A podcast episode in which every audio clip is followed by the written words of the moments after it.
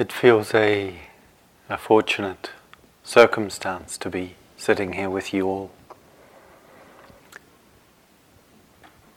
To have spent these days in the sanctuary of IMS and in the company of each other and the, the dedication, the courage, the goodness of heart expressed in so many ways as you've engaged in the practice and the forms of the retreat. And one of the really fundamental elements of this practice that we're engaged in together is our capacity to turn our heart and our mind to the conditions we find ourselves experiencing, to the situations we find ourselves in. And on this last evening of our retreat, I felt myself very strongly moved to want to reflect a little on the larger conditions of our lives, of our circumstances, of our world. And in that, one can, as maybe hearing that suggestion or that thought, there may be some response we have to it in a certain way, we come on retreat to find some space from what goes on outside of retreat. And yet, equally, we know, I think, in our hearts that we enter in retreat not just to address the conditions of our hearts and our minds, but equally because our hearts and our minds cannot exist and do not exist separate from the conditions of our world. And the Buddha in his teaching, in his wisdom and compassion, pointed to the to that element of our experience that we we call dukkha, that which is hard to bear. This path of practice is a way of both acknowledging and responding to this as one of the fundamental areas of our shared concern. And I can imagine that perhaps for quite a few here, there will have been a sense of coming into this retreat from a condition or circumstance of the world that did not feel entirely easy. Not exactly as one might have wished or hoped it would be. And we may form conclusions, we may have ideas about what that means, we may ascribe some significance, and of course, there is always significance in the conditions, the circumstances we encounter. But sometimes we perhaps also need to hold them in a larger perspective. And one of the perspectives that arises to me when I contemplate the circumstances and conditions of the world political, social, environmental, as well as personal and in communities and in various different ways we could think about it. I find myself reflecting on the, the process that takes place in our practice, and we've spoken about this, and some of you have mentioned even directly this way that as we notice a certain deepening and it seems wholesome qualities of, of heart and mind are starting to ripen and show, and it may reveal itself in some, some opening of heart or some steadying and stilling of mind and just as it seems that in fact something really rich or ripe is beginning to show and bear fruit, into that very same space emerges something of reactivity or strong patterning that seems to pick us up and carry us and divert us for some time. And these cycles are very natural in practice. It seems that as the capacity for wakefulness for clarity, for wisdom, for kindness ripens and deepens in the heart, what actually emerges is also a almost a flushing out of all and exactly what is not that. So we start to pay attention and we notice how unattentive we are. We seek to cultivate loving kindness, we notice the reactivity in our hearts and minds if we misunderstand what's happening, we might imagine that somehow we've lost it or it's all gone to hell, shall we say, to coin a phrase. Well, it's not that I'm coining it, but to use a phrase, shall we say, that we may have had something of that sense in our lives on occasion, perhaps, and who knows, maybe recently, for all sorts of reasons.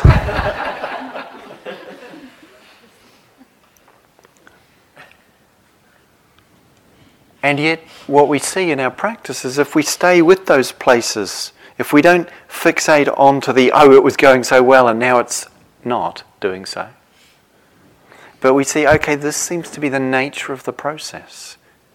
There are times of deepening, and then there are times of having to work with and handle the forces and the powerful forces that seems to release into our heart and our mind.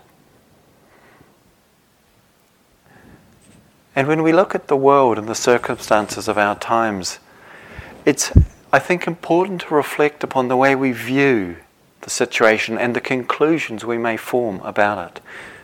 Is it moving forward? Is it going backward? Is it looking good or is it looking bad? Or whatever we kind of conclude from what's happening. You probably all know, and perhaps even sort of wearyingly familiar with the story, but it's still a lovely story, so I'll tell you it again. And some of you might not know it of the villager in a um, a country. I'm not sure where the story comes from, but a villager who's got a horse that runs away one day, and all the villagers say, "Oh, how terrible! What a great loss!" And the owner of the horse he says, "Well, maybe it was, yeah, maybe it wasn't." And the horse is gone for some time. Beautiful mare she was. And then at some point later, she comes back and she brings this wild stallion, this amazing beast. All the villagers say, Oh, how lucky, how fortunate, how wonderful. The man says, Well, maybe it is, maybe it isn't. And uh, his son, while uh, trying to ride the horse, falls off and breaks his leg. Oh, how terrible, how tragic. Maybe it is, maybe it isn't. And then at some point soon after that, the uh, king comes recruiting soldiers for the army to go and fight in the war. And because the son's leg was broken, he doesn't have to go. Oh, how fortunate, how wonderful. Maybe it is, maybe it isn't. This human realm we live in is in the teachings characterized by its mix, its equal mix in a sense, or its balanced mixture of dukkha, that which is hard to bear, and we could say sukha, that which is delightful, uplifting, or blessed. This is recognized as the optimal field for practice, not the world in which everything is easy and going well and as we would wish it. Not the personal world as such, not the shared world that we're in. It's not that. It's this mixture and to reflect on this to see what this means for us. The modern social, political, environmental circumstances that we could call, I think with some justification, we could describe as degrees of crisis or feeling it to be in a critical state or stage or position. And I remember receiving a letter from a student in Boston in November, just responding with concern and distress as to what was happening in the world around her and wondering what to do, what to do. How do I respond to what I see, to what I hear, to what I feel? It's noisy, okay. The first noble truth applies even to these. I will thank you for letting me know. Is that better? Hmm? Yeah, it's really hard to listen to a Dharma talk when there's a noising, annoying sort of crackly sound going on in the background, isn't it? It's like you just have to breathe and relax and hope it stops, and then it just doesn't. Yeah? And it just comes along, and then there's some compassionate response from someone, and oh, things improve.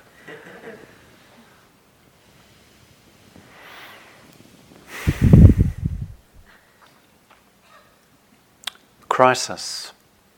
Again, perhaps quite commonly commented on or reflected on, the Chinese character for crisis is construct. Um, so I'm told. I cannot. Uh, I wouldn't know the character if um, it was sitting in front of me, but I'm told that the Chinese character for crisis has two sub characters within it, and they represent danger, we know that one, and opportunity. Oh, that's interesting. Danger and opportunity.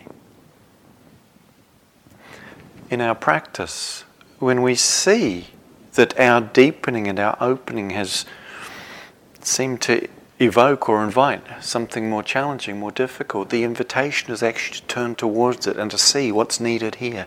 Not to get into a catastrophizing story of, oh no, my gosh, my practice has all gone to hell. Although that's often what we do.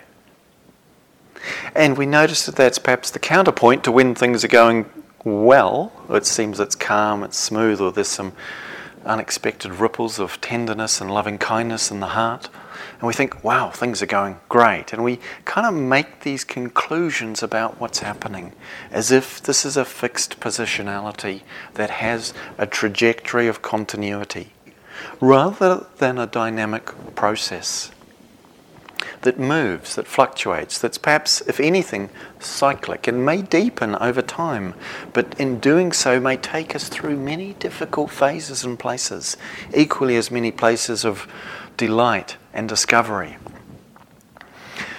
So, if we notice, and it's really useful to notice our own tendency in our in our practice, but equally in our relating to the world, whether we tend to catastrophize things, where we tend to focus on that which looks threatening, dangerous, scary, confusing, or feels painful, unsettling, distressing, and scary. And we see that when we focus in this way, fear, anxiety, and even despair may arise for us in the face of what seems to be an ongoing flow of what is not easy for us. And it's important to be, to be kind, to be respectful, to be caring in response to what we may be feeling there, but at the same time to understand the orientation of the view towards catastrophizing may not be giving us the full picture. We can equally say, of course, that there may be at times a tendency to romanticize what's going on and things are going great and things are looking good. And we might notice hope and excitement and delight arising in those contexts. And yet, the intensity of the experience in either of those positions tends to a little bit depend on, in a way, the not quite including the other. So, when it's all going really well, it seems so much more catastrophic when it's not because we've felt it to be so catastrophic, suddenly it seems wonderful and amazing that things are going well. And it is, of course. It's not to deny the validity and the reality of some of our experience there. But there's a there's a need to attend to, both in our practice and our inner experience and the journey of unfolding and exploring and seeing what's possible there, but and equally in the world in our engagement and response with this, to notice which way we go. If we tend to look towards what makes us feel okay about, oh, it'll be all right, things are not too bad, you know, it could be worse, and there's a kind of complacency, we're actually really encouraged and invited to really attend to what are the dangers? Where is there vulnerability? And this is one of the, in a way, directions that Dharma practice takes us. It's like, yeah, so things may be doing fine, but actually contemplate your mortality. You're not here forever. We think, oh, okay, so there's some challenges ahead. What might I need to attend to in order to be able to meet those skillfully? What would be wise for me to have cared for or looked at if actually I acknowledge and advert to my mortality? And not just, of course, my mortality, the mortality of of cultures, the mortality of communities, the mortality of species, including our own, the mortality of environments. Oh, yeah, even whole ecosystems, planets, planetary systems are in that field of mortality. And it might seem like a rather long time away, but somewhere beyond the horizon of our own experience, even our very sun will either fade out or explode. And that's probably not something we need to worry about in the next couple of weeks.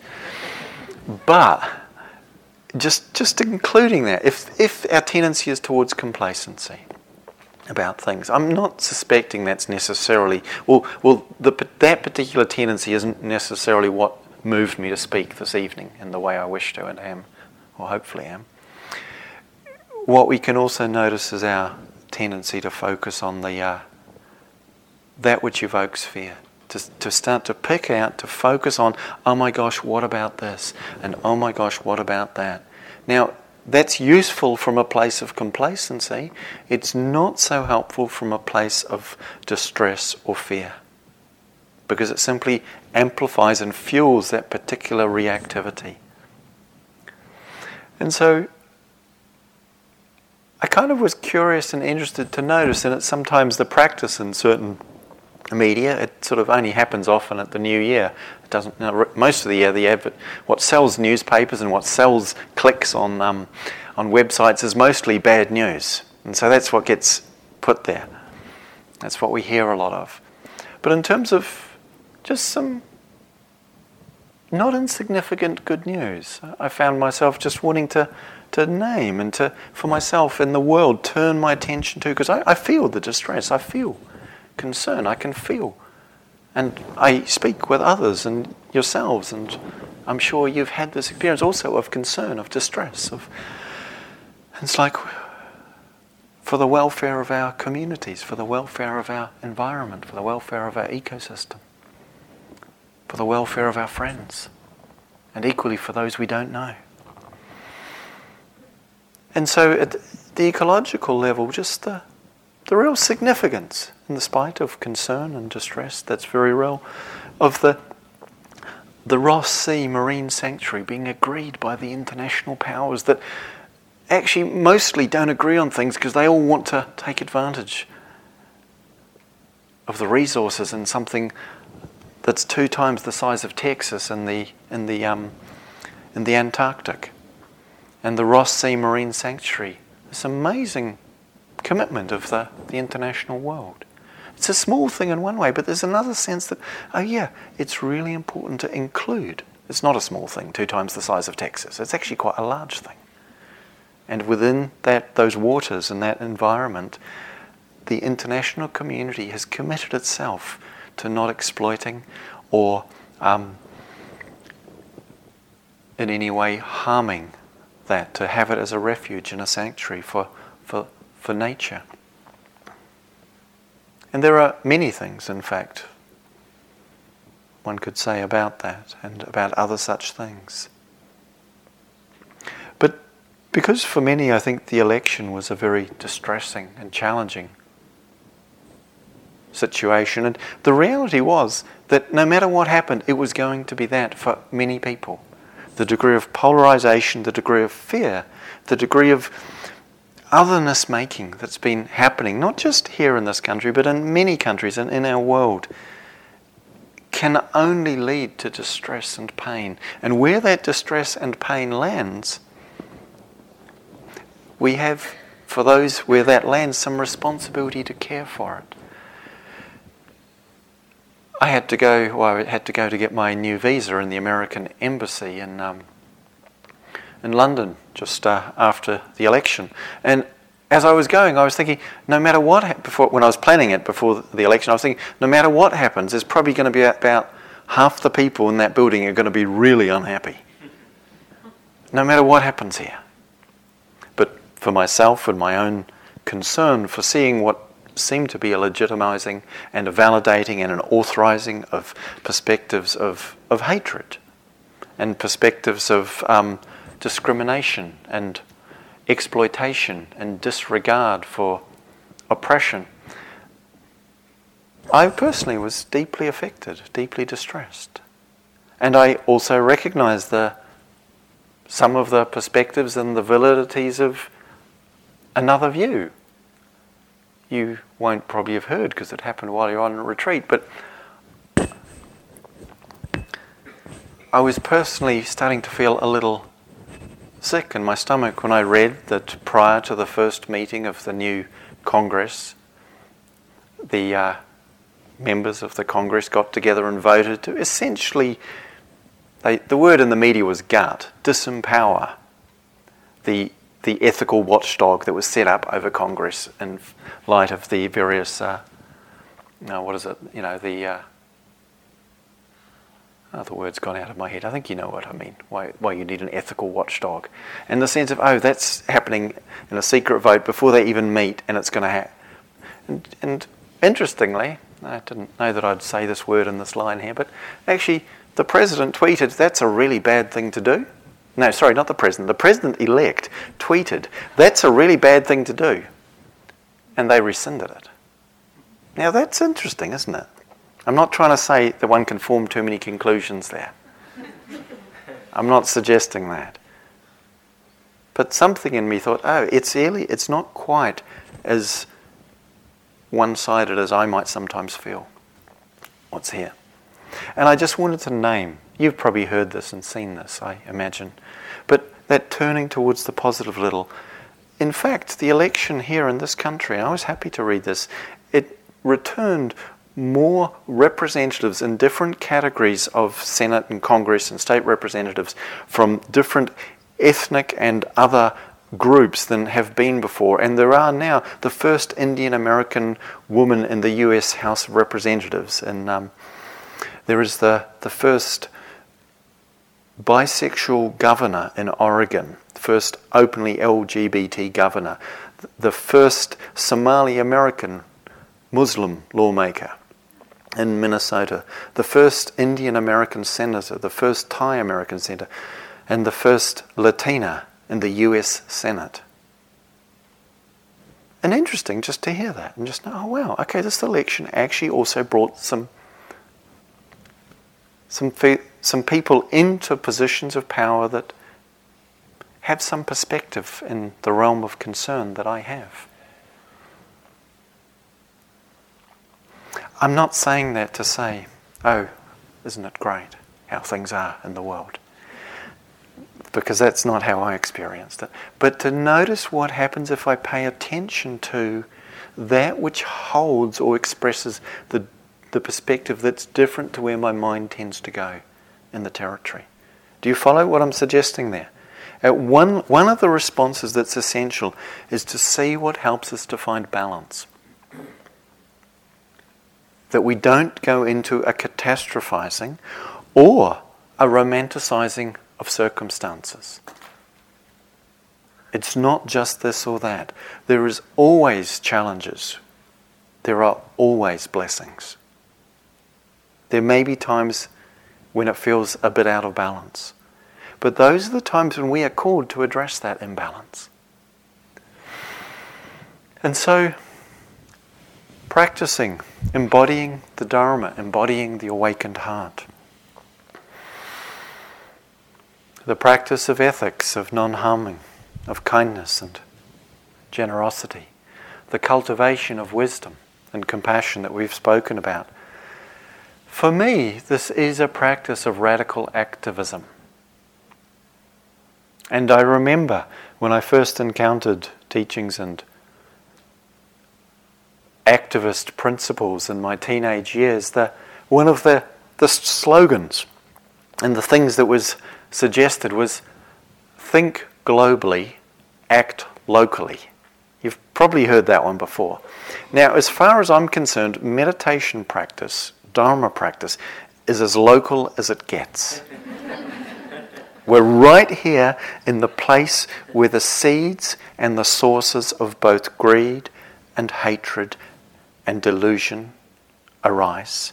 And we're also right here in the place where the seeds of wisdom, of compassion, of non greed, non hatred, non delusion can be found and nourished and brought forth into the world. To engage with our inner process is ultimately not separable from an engagement with the outer conditions. What we experience as inner and what we attribute as outer is not ultimately so. It's a way it appears, it's a way we construct and organize experience to make sense of the way it happens. But it's not the fundamental truth of things. And so, practice asks us to embody a fearless, a courageous, a loving engagement with both inner forces and outer forces. And there are times when the emphasis maybe needs to be more on the inner. And there are times when the emphasis perhaps needs to equally include the outer, or so called outer, circumstances and situations we're engaged with. This beautiful capacity we have, we've spoken of, spoken to, and explored and invited the, the, the trembling of the heart, anukampa, that expression of compassion that feels and senses where there is where there is distress or dukkha or difficulty, where there is limitation or bondage, where there is oppression or exploitation, whether within our own system, we could say, or whether within the larger system of the world, that, as Catherine was saying, in the openness of these systems, just as the air we breathe in is passed amongst us and shared with trees, so too these vibrations, these sensations, these concerns, they are shared territory. And they have their particularity in the here that we could call me. But that particularity is inextricably woven in to the there we could call you or them and ultimately reveals the the sharedness of what we could call us or this. And yet, coming into that trembling, coming into that sensitivity, what we may notice is that together with that sensitivity is when we're in a place of openness, when we're connected, when fear is not predominant, naturally there's a responsiveness to heal, to transform, to wish, to serve the well being of life. And this asks us to stand up and name what we see. When we see it in our heart and mind, we actually need to name it. We invite ourselves to say, Oh, I see this reactivity. This is fear. Or this is ill will. Or this is aggression. And to name it, not judge it. When we see it in the world, likewise, we are called to stand up and name, I see this. And I choose not to act in ways that reinforce it. And in fact, I also choose to take action that will begin to transform it. This is the inner commitment of practice and expression practice, and the outer is likewise. And what's interesting is both of those tend to involve some willingness to have a reduction in personal comfort. We train to be able to handle discomfort, not just because it's a good spiritual idea not just because there's a freeing that happens and there's more space for us when that's the case, but because as we learn to be able to handle the discomfort that we do encounter in life, we're more able to really trust in and act from what feels true and right in the depth of our being, even though that might not be the comfortable option some of the time. Taking sacred action acting from our depths, sometimes requires sacrifice. Not some absolute self destruction kind of sacrifice, but the letting go of comfort as our priority. We've seen that in the inner journey. It's true equally as we move in the world. And it may be small or simple things. Just, I remember a friend pointing out to me once when my language, when I was giving some teaching, was reflecting a dominant culture perspective, and I referred to babies as pink. And he said, Well, maybe for you, but not for most of the world. And it's, of course, right, true. And I just had never really thought about it. This was some years ago. But I remember that for my friend, that wasn't an easy thing to do. He had to take a risk. And actually, for me, it wasn't an easy thing to do to let it in and go, oh, yeah, that's true. Both of us were a little uncomfortable there. But that discomfort was actually something sacred for us. And I, am so grateful to him that he helped me see that. The irony being that, you know, I have that pale skin privilege, even though I'm partially from an ethnic group of, of colour.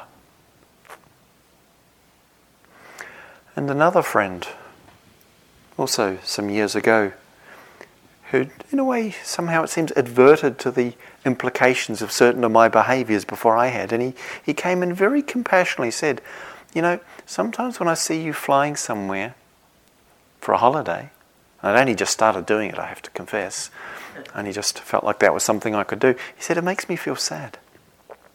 He didn't judge me or blame me. He told me how he felt in his heart.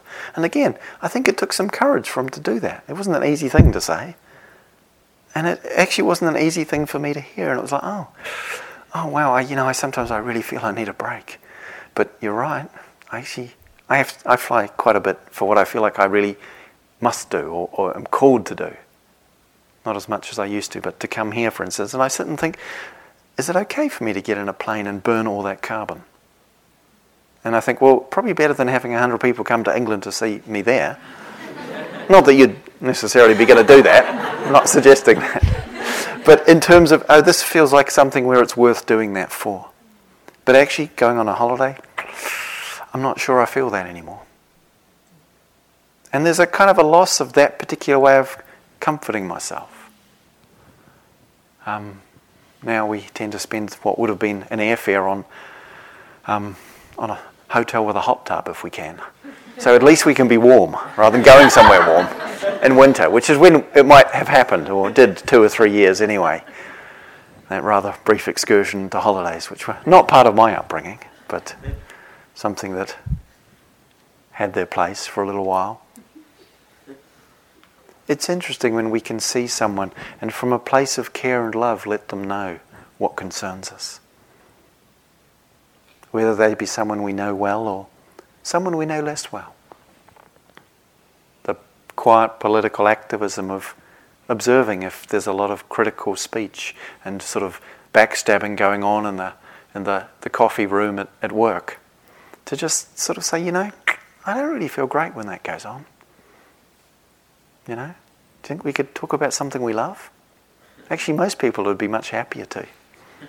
But it needs someone to stand up and say, hey, sure, these things concern me too. But let's talk about something that brings forth the, the, beautiful qualities of our hearts. And of course, in a way that's in the relatively safe territory of our friends or our workmates, the people we know.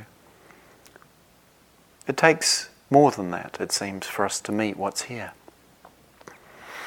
But if we notice our tendency is to go into a, a, solidification of otherness, which is where the place of bad, of danger, of evil or wrong, if we make that fixed and located as absolute in other individuals or groups or places or movements, even, what we tend to do is get involved in the very same process that we see those groups doing and don't like. Where they're making another group into the bad, the problem, the wrong, the hate, hateful, and hateable and justifiably um, attackable or exploitable or negatable or get ridable. And I don't mean to extend our dictionary in quite that direction, but I think you know what I mean. Sorry. When someone acts, enacts, embodies, perpetuates violence, oppression, exploitation. If we look and see, it comes from greed and hatred, from fear and disconnection. It's born of blindness. And in fact, if we look at ourselves in those places, we know how much suffering there is in that. And we can see, therefore, and understand actually, this is a condition of suffering. That doesn't make it okay. That doesn't mean we want to support it at all. I'm not saying that. But to see the condition of suffering that is playing out, that is perpetuating, that with unconsciousness has the effect of trying to recycle and extend itself. The tragedy of blindness. The tragedy of unheld pain is that it somehow seeks to heal itself by passing itself to someone else. And it doesn't do that. It simply extends and amplifies itself. And as hatred extends, what happens is that more and more groups or individuals within that field become subject to it. We see that if we study what happens in hatred in ourselves or in the world. And any group or individual or collective that in practices and embodies that to a large degree ends up with it impacting within their very own members when others have been moved out of that field. I don't want to get too much into the analysis of that. But it's important that we contemplate the suffering of all beings here. And that when we engage, as we do, and as we need to, to address what we see happening that is causing harm, that is damaging, that is destructive, that is oppressive, exploitative, that we do so knowing that our action is for the well being of everyone involved, all beings and all of life. To protect someone from violence, oppression, or hatred is also to protect the perpetrator from the harm they do themselves by enacting it.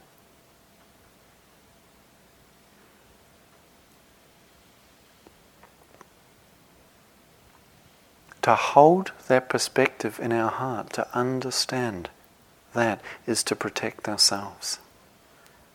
So I hope it's clear that's not taking away, that's in fact encouraging and affirming and asserting the need to act. But that we understand where we come from and why.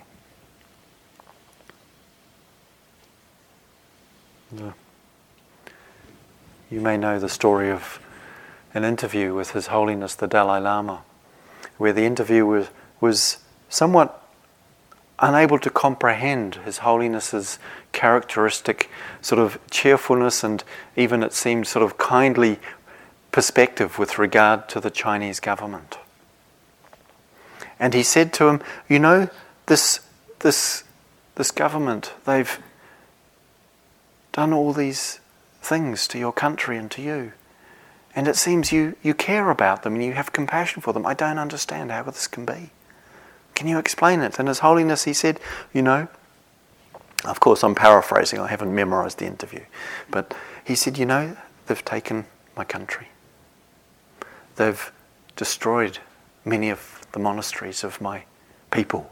They've tortured and imprisoned and executed many of my brother and sister nuns and monks. They've made it impossible for me to live there, so I've lost what was my home and ancestral connections to land. He said, They've taken everything from me they could take. Should I let them take my mind as well?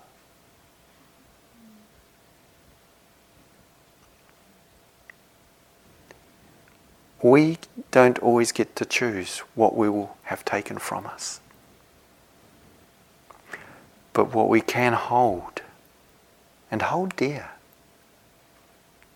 is the capacity we have to again come back to the wellspring of love, of compassion, of wisdom that can look into this world and see the underlying patternings and dynamics playing out that express themselves through individuals, through groups, through cycles in countries, in nations, in centuries, and equally in moments through the very flicker of my own intimate experience, and know these cycles for what they are.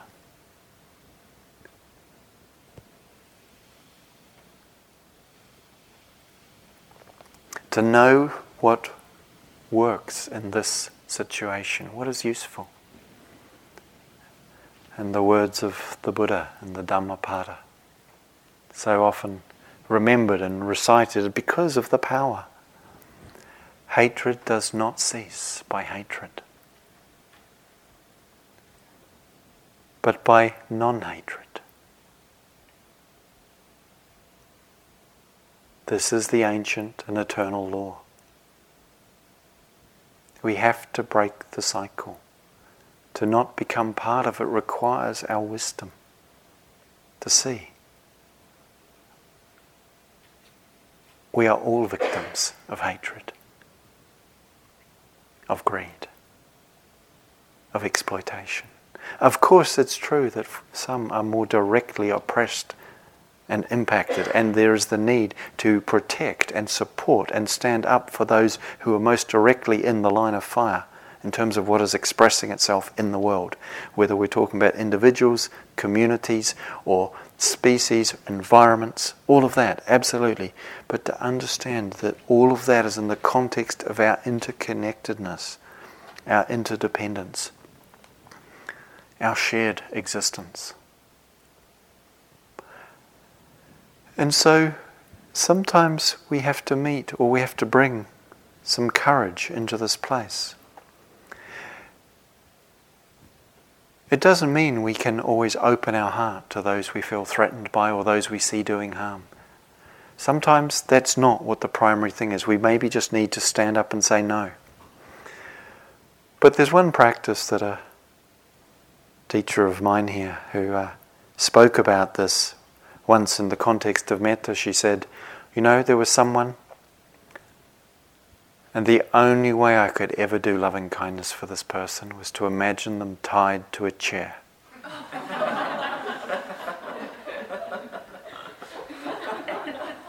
Interesting what you can do. Tie them to a chair in your mind. We're not suggesting actually tie them to a chair. We're just imagining someone, it's like we need to have them in a place where there's no danger, where we're safe, Perhaps where they're needing to be restrained, that might be required. And then, oh, then I can actually see that they are tired, that they're actually already in bondage, perhaps, and I might find my heart open to them. And yet, knowing in this that opening our heart does not mean we become nice, passive, or submissive. It's in fact one of the necessary conditions to really have full access to our strength and our power, because our heart is part of the conduit for that. And when the heart is open, it gives us the courage, which is a heart quality, to stand in the face of aggression and violence and simply say no. And as I speak about it, you see my hand appears in this shape. The Buddha is sometimes seen standing with his hand like this. It's called the fearless mudra. It's the soft part of the hand. I've spoken about it here before, I think. It's not aggressive, it won't hurt anybody, but it can say very clearly stop or no. And if that message isn't heard, it can say back off. And of course, sometimes we need actions, not words. But this quality is actually connected with the heart and the, the life, the vital life force. And the Buddha is often seen also with the, the hand, I don't know if you can see, like this, usually standing, but sometimes sitting, and the open hand of friendliness, of kindness, of metta, together. Firm and kindly.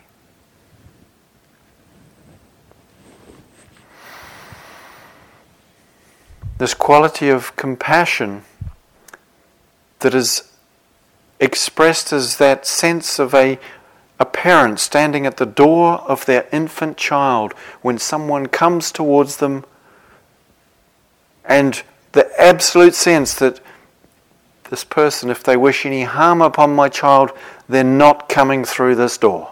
Just no way. No way is that going to happen.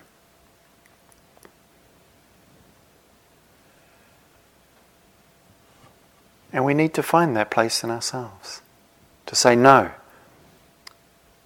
We can find that place to meet this, the subtle and maybe sometimes not so subtle, but insidious forces of aggression and hatred in the mind, the inner critic tendencies, superego we call it in certain disciplines, judging mind. Sometimes we need to just say, no, that's not useful here. Not judging or rejecting it, but just saying no, that does not lead onwards in any way useful. And sometimes in the world, likewise, we need to stand up. when there is anxiety, when there is fear, it needs us to act because anxiety is the containment of energy for action when our focus has gone towards something threatening that's not actually here. So we can't do anything. And so there's this activation of energy to engage and nothing I can bring it towards because if I'm imagining some catastrophic future circumstance or event, I can't do anything with it. It's not here yet. But what I can do is see what is here, what can I respond to, and find a response there. Action dispels anxiety because it engages our natural response need. It's actually part of our life living intelligence. We need to respond to danger. But danger is something imminent, and therefore there's a response we can make. If there isn't danger, anxiety needs to be dialed back into what I would call caution, which is where we're looking to see is there danger? But we're understanding that right in this moment, that danger isn't here. That's where we come into the present moment. And then that energy, rather than going into action, which is to respond to actual danger, actual threat that's right here, it comes back into the the upright sense of my being and its alertness. That energy is available for alertness, and caution naturally brings alertness. That's the skillful expression of that quality when the danger isn't here. But I'm not pretending there may, be, may not be danger. I'm just aware that I want to be alert for it. But it's here. It's not taking me out of myself, which is what fear and anxiety tends to do if we don't see it. And in taking us out of ourselves, we go off balance and we're much less able then to handle things that come to us.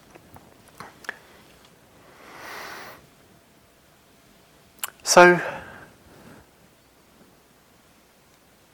a couple of stories I'd like to share in regard to what's possible for us.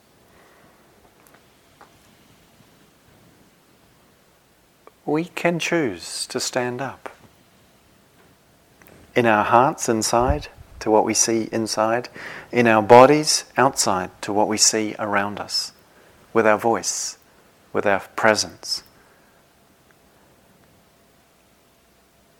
To not collude in that which we do not agree with, to not stand by quietly when that which is causing harm takes place in our proximity. I think I've maybe mentioned here before um, I did actually a few days ago. I think my grandmother is from Calcutta. She's Bengali. And as a young woman in the movement of uh, seeking independence from the, the British Empire, I guess we would say, the British subjugation of the Indian nation, she was part of the movement where many young women and men sat in front of the, the guns and the army of the British Raj, as it was, and said, We will not give you authority over us. You can shoot us if you wish. She didn't say this literally herself, but that was the message. And you, you'll know the story, I imagine. To say, actually, this is more important than whether you harm any of us individually here. We're not actually backing off from you. And of course, the soldiers were ordered to fire, and one or two of them did, but actually, very quickly, they couldn't. The officers were saying, yeah, you know, let's get these people out of the way, but human beings couldn't do that. Facing that strength and courage and vulnerability being presented in that way. And for me, it's an incredibly inspiring thing. It may seem like it was a little while ago now, but there are ways in which we are called to stand up in the face of violence. And maybe see what we feel willing in terms of how far we can step out of our comfort zone. In, in Buddhist teaching, there's often reference to the concept of wrong speech, of causing harm through speaking out and or saying things. And of course, that's something we need to be really careful of and take care with. And yet, in this context, I think there's also, because there can be a tendency to not want to upset people or say things that someone finds difficult, there's also such a thing as wrong silence, where we fail to see or speak what we see, where we don't actually name what's going on or name the impact we see arising from what's going on.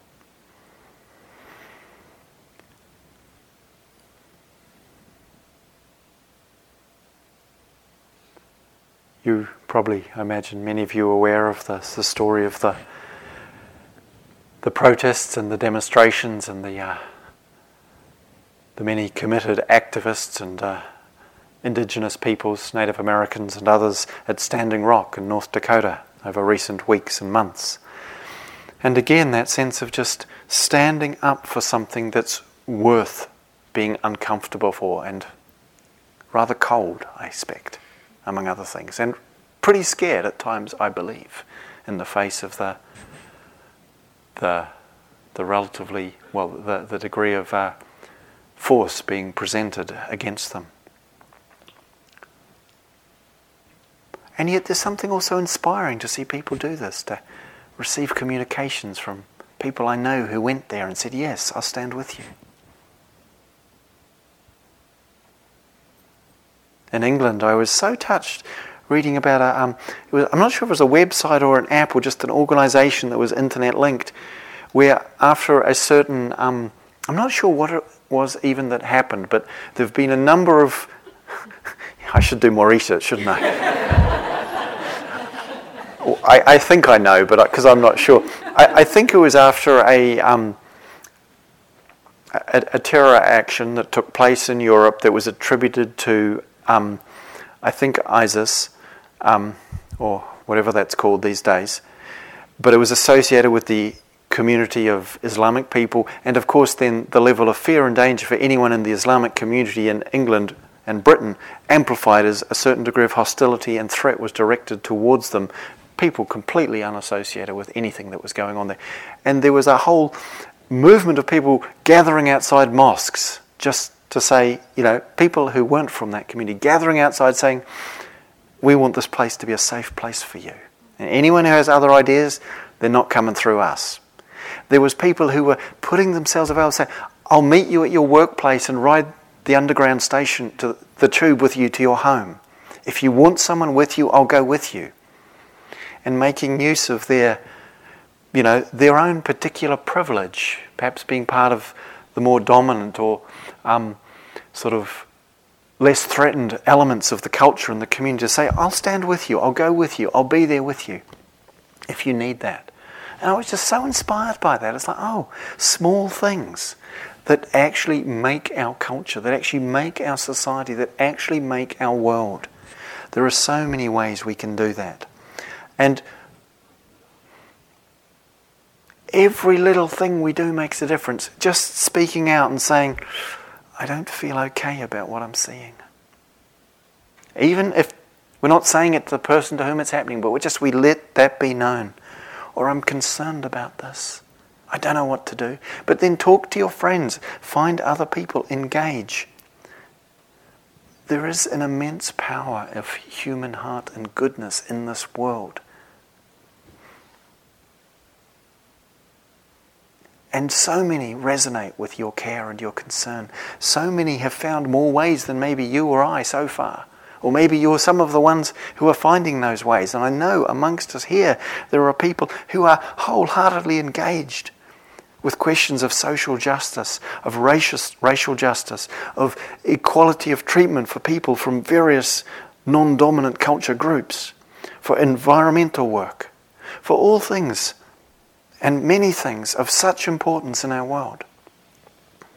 And I bow to you, really, all those of you who are engaged in this.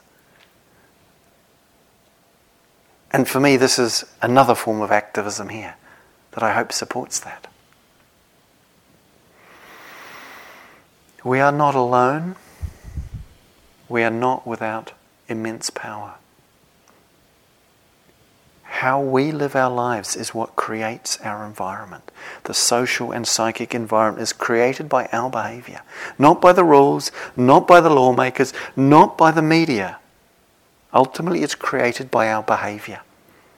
And just as we create an environment here, together in how we live and move and share the space, just as we learn to create an environment, so here collectively on the retreat, just as we learn to cultivate an environment inwardly in how we hold and meet and engage with the forces, both wholesome and unwholesome, that arise within us, so too in the world, how we live our life becomes a primary offering to the transformation of the world, to the healing of its suffering, to the supporting of the goodness that can and does emerge again and again and again, unstoppably in life.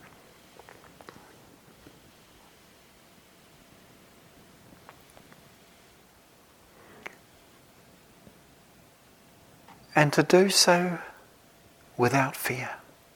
To know fundamentally we are that.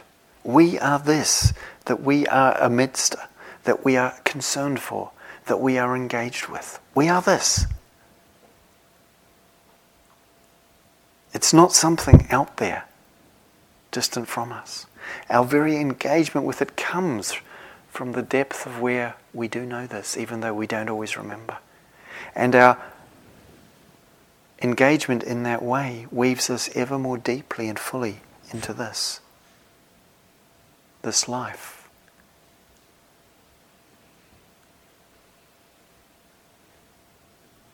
What it is that is fundamental cannot be lost or destroyed. What the greatest danger we face is not the difficulty of our circumstances and our conditions although they indeed are challenging. It's to lose contact with the understanding that we are of this. And to act and imagine that we are separate from any part of it. If we look and see what causes the greatest harm, it comes ultimately from that belief. And so, if we can live our lives as an affirmation, an expression, a confidence, and a commitment to the living truth of our shared existence.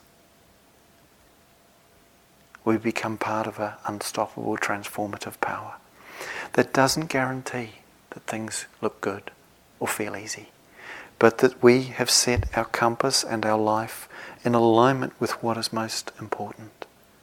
And at times it's the inner work that we may prioritize sitting on a cushion for days or weeks. At times it may be our families, our communities. At times it may be in the larger sphere of the world.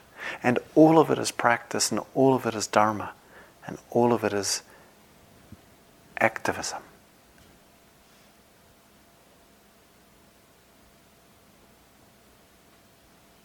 And so our, the invitation here is to live with courage for the welfare, for the protection, for the healing of our world and each other.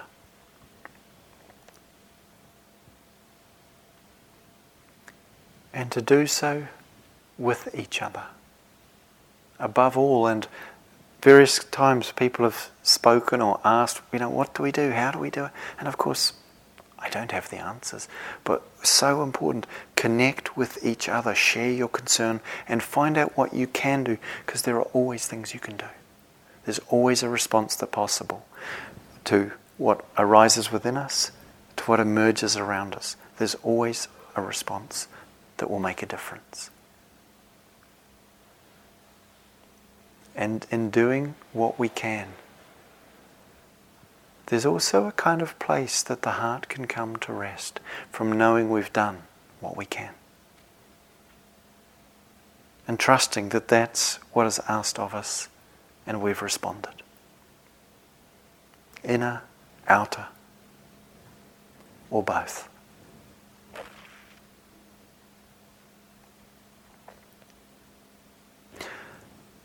And just to finish with a quote from Dr. Martin Luther King, whose birthday is in just about a week, the 15th of January.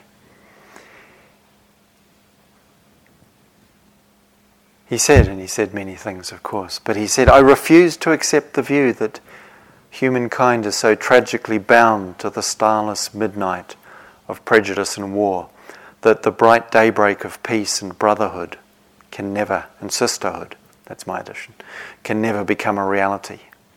I believe that unarmed truth and unconditional love will have the final word.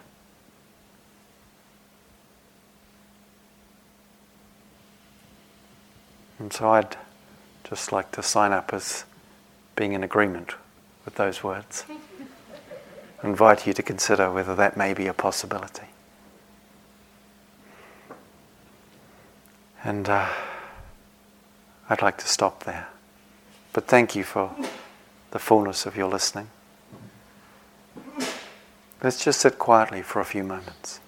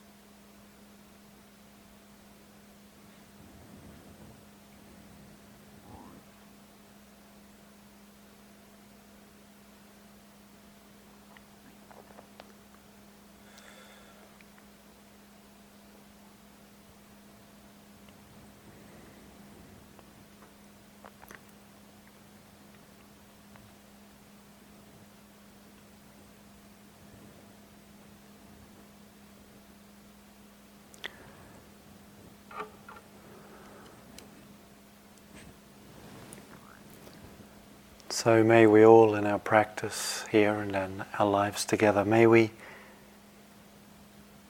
may we come to deeply trust in this in the power of this unarmed truth, this unconditional benevolence, and our fundamental capacity to make a difference in our life and in our world. For our own welfare, for the welfare of all beings, for the well being of all that lives, of all that is.